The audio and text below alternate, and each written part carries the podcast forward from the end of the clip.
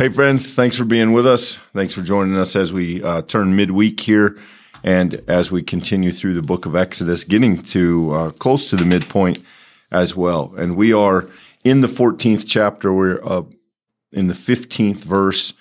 Um, if you remember, if you happen to be with us yesterday, you might remember. If not, that's okay. Uh, the Israelites have escaped Egypt. Egypt, uh, at the Pharaoh's insistence, as the his heart was hardened again by the Lord, is in pursuit with all of their army, all of their chariot. The people have had a mini rebellion in their fear. They've accused Moses of poor leadership. Uh, remember, they said to him, "Why'd you bring us out here to die? What's wrong with the graves in Egypt? We just wish we were there. We told you leave us alone." And Moses has tried to encourage them. We left with the words, the Lord will fight for you. Now we get um, kind of, we've heard the conversation between Moses and people. Now we get to listen in on the conversation between Moses and God. And this is fairly typical of the way this part of the story is told. But let's jump in here verse 15. The Lord then said to Moses, Why do you cry out to me? Tell the Israelites to go forward. But you lift up your staff stretch out your hand over the sea and divide it, that the Israelites may go into the sea on dry ground. Then I will harden the hearts of the Egyptians. They will go in after them, and I will gain glory for myself over the Pharaoh and his army, his chariots, and his drivers. And the Egyptians shall know that I am the Lord, when I have gained glory for myself over Pharaoh, his chariots, and his drivers. The angel of God was going before the Israelite army, moved and went behind them and the pillar of cloud moved from in front of them and took its place behind them. It came between the army of Egypt and the army of Israel. And so the cloud was there with the darkness, and it lit up the night. One did not come near the other all evening. So, um, one thing that is interesting as we go through this this narrative of Exodus, I think one of the things that makes me kind of smile in is the way which God often talks to Moses. Um, God seems to have very little sympathy. I won't say compassion, but God has a fairly short patience with the people. Uh, that gets increasingly shorter as they get increasingly, um, as they struggle increasingly to be faithful. But so God says to Moses, Why do you cry out to me? Tell them to go forward, as if I can, and I can imagine Moses thinking, well, oh, why didn't I think of that? I wish it was, you know, I wish it was that easy. But there, there is a kind of crispness and brevity to God's comments in regard to Moses telling Egypt what to do. And I, and I don't mean to say that he's, he's short with Moses. I don't mean to say that he's impatient with Moses. I, I think God just fundamentally struggles to understand um, in the context of the story. I don't mean that in a, the big sense, but in the context of the story, God just can't accept the reluctance of the people, and so it's it's always kind of like this. And I just I don't know, Michael. Maybe that's just me reading into it, but I think that gives it a humorous flavor. As I read this through the eyes of a person who is tasked sometimes with leadership, I think, well, you know, why do you cry out to me? Tell them to go forward wouldn't sound like very satisfying advice. yeah, it it is personable. It uh, it's easy to uh, make this story uh, interpretively make sense in our lives when we can we can share that frustration of being between a rock and a hard place. Uh, in this case, it's a life and death kind of situation. And when God says something as simple as tell them to go forward, it it surely does fire within us a kind of at least smile um, to reflect on uh, Moses's at this point extreme frustration, maybe personal fear, uh, and and now as God makes this point to go forward, he uh, calls upon this thing that we've seen before, the staff, and I think it's important, Clint, to note how this narratively connects us back to the very beginning mm-hmm. of Moses's adult story with God. Because you remember um, that the staff is used from the very beginning by God to prove to Moses, number one, who God is, and then ultimately uh, becomes a tool in that first kind of proving to Pharaoh uh, to show that this is indeed God. And we remember that there uh, you've got the magicians and you've got this trickery happening, and each thing that Moses does with the staff, the magicians are able to replicate in some way. At this point in the story, now chapters later, uh, far, far down the road, Clint, what we have is the staff being used again, this time stretching it out over the sea that uh, the Israelites may walk on dry, dry ground. It becomes the instrument of the people's ultimate salvation, connecting all the way back to that initial revealing. It will be the final revealing of God's uh, victory in this case over the Egyptians. And I think that's the the counterpoint, Michael. And I think very interestingly, God clearly doesn't need Moses to do this. The, the power is not in the staff. The power is not in Moses. But I think on the other hand, we see here another theme that is, I think, fairly common in the book of Exodus. God is honoring Moses' place and God is lifting up Moses in the eyes of the people. So when God tells Moses, hold up the staff, again, th- there's no magic here. It, it's not some power of the staff that is making this happen. In fact, we're going to read that it's a wind from God that does the actual action. But the, the picture, the, the sight of Moses there with the staff holding back the waters is, I think, designed to comfort the Israelite people to build their assurance in Moses' leadership, in Moses' connection with God, in Moses' status as God's mediator to the people. Um, and so I, I, I don't want to jump ahead, but I just think there are so many fascinating instances in the triangle here of God, the people, and Moses, and the way those relationships play themselves out amidst success and failure, uh, amidst faith and faithfulness and faithlessness. I, I just think it's a really interesting aspect of the story, and we'll try to point out when we get to those places. Clint, I think it is true today, uh, though maybe we don't think of it in these terms. But in the ancient world, the sea is a wild, dangerous place. Uh, it is the the definition of the thing that is untamed. And so here, this language stretch out your hand over the sea and divide it.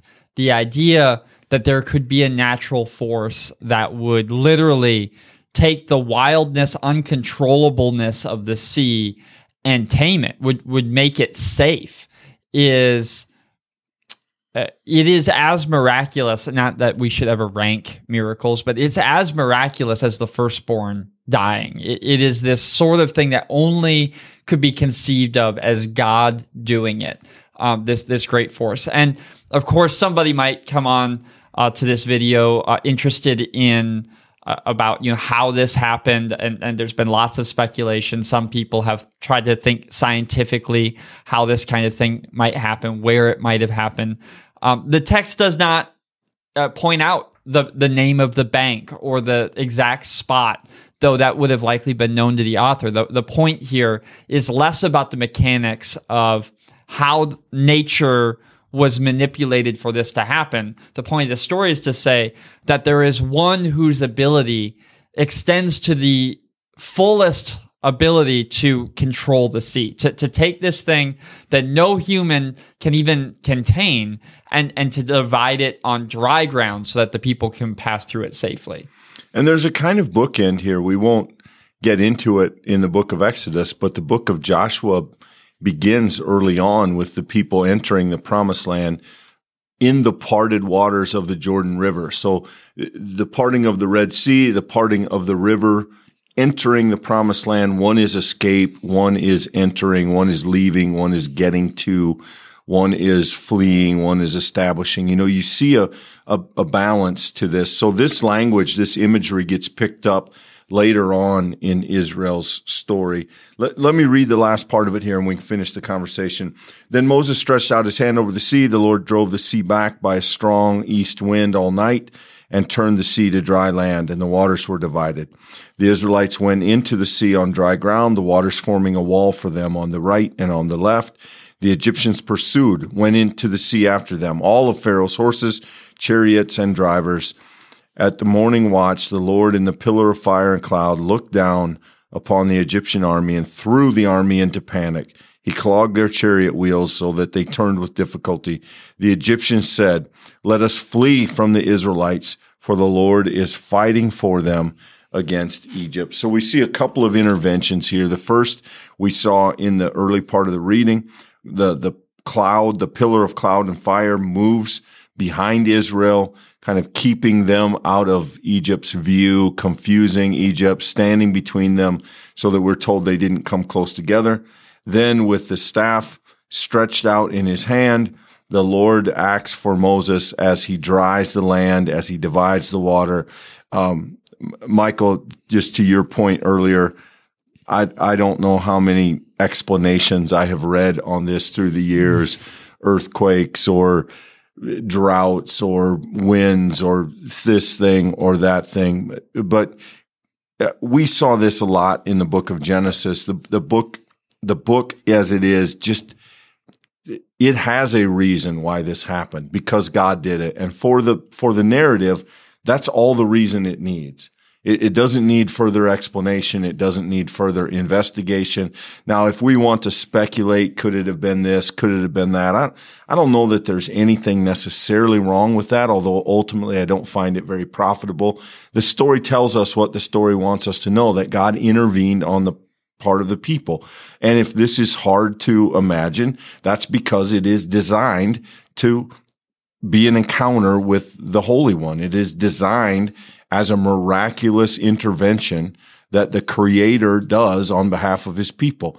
And that is not commonplace and it is not easy to accept and it is not easy to understand. And th- the story is just completely disinterested in our evaluation of it. It it's just not a thing. And so um, it is interesting how much thought people have put in through the centuries to questions that I think the Bible is altogether uninterested in.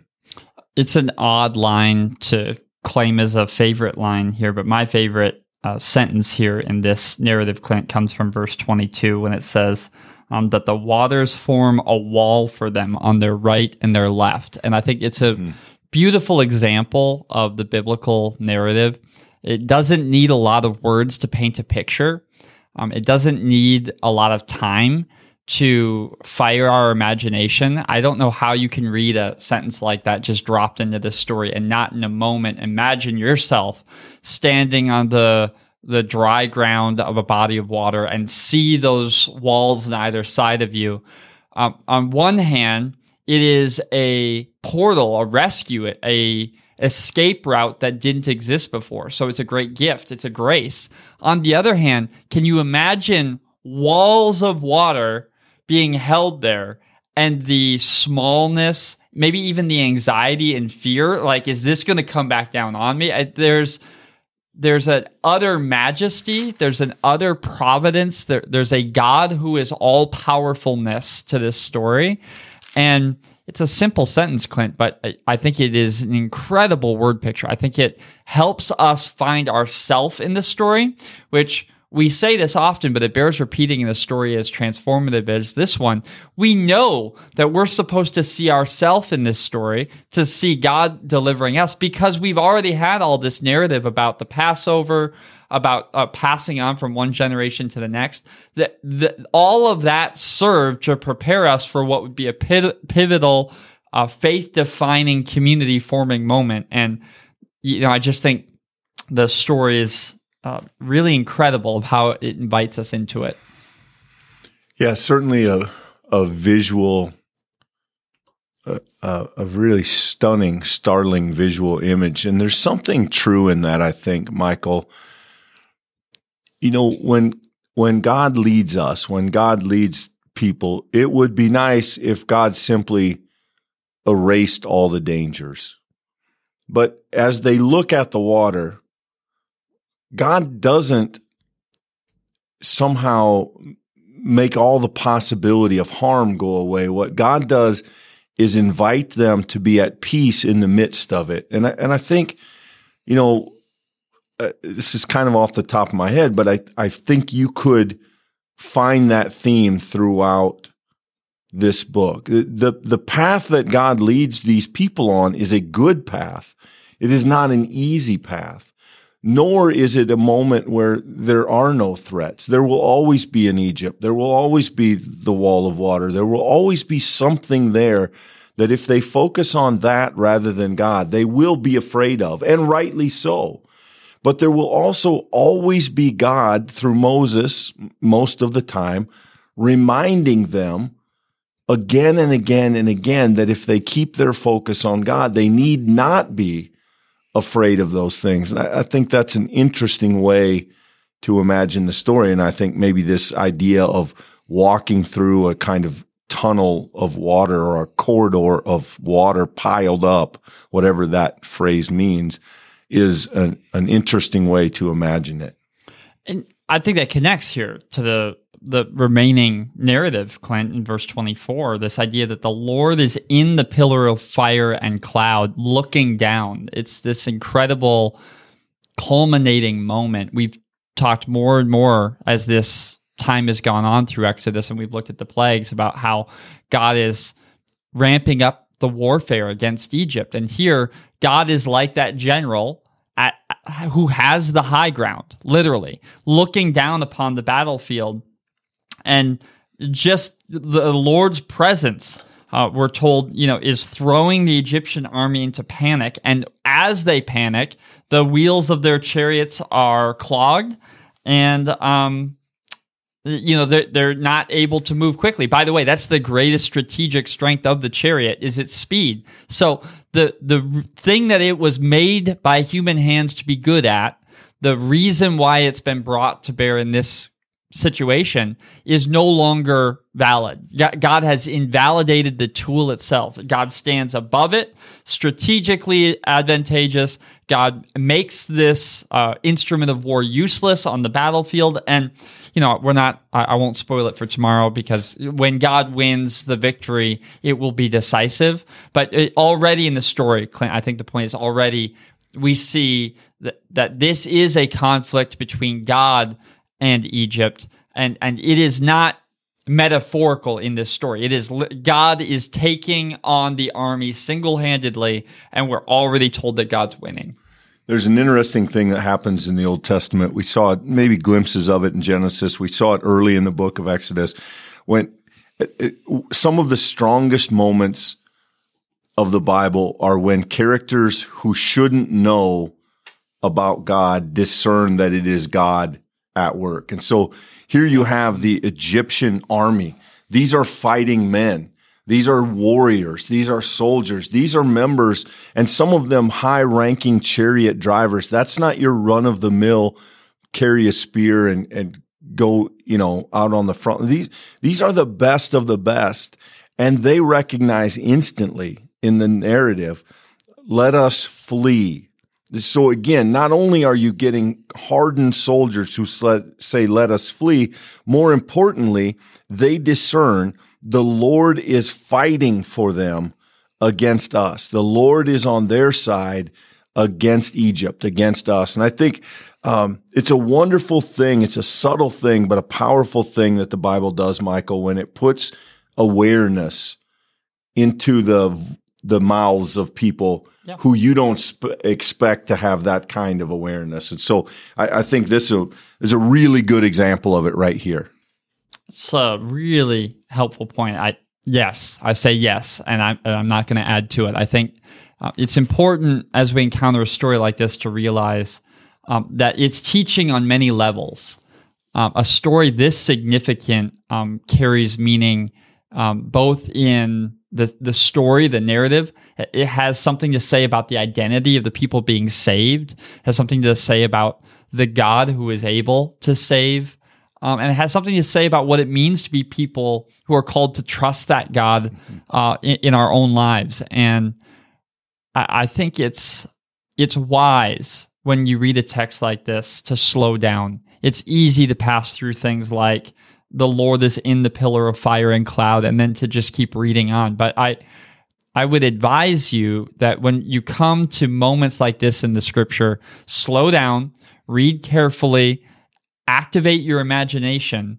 And when you do that, you're not making something up you're participating in the story as it was intended as it the, the intention of its writing and in doing so uh, you too might have your own encounter with this god in, in your own way and in this uh, time and place sometimes the hardest stories to hear are the ones we've heard the most because we we we think we know what they say and we sometimes we miss the the other little handholds or the other little nuances that um, when we revisit those stories, we might find again. Well, friends, uh, that's today. Uh, tomorrow's text is uh, decisive and it's difficult. I hope you'll join us for this. We continue on the study, but until then, be blessed. Thanks, everybody.